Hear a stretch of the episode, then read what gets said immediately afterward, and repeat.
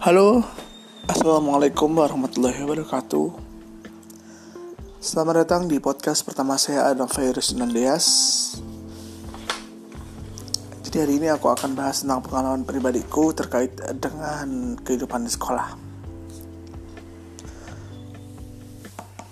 Kehidupan di sekolah mungkin bagi sebagian orang akan menyenangkan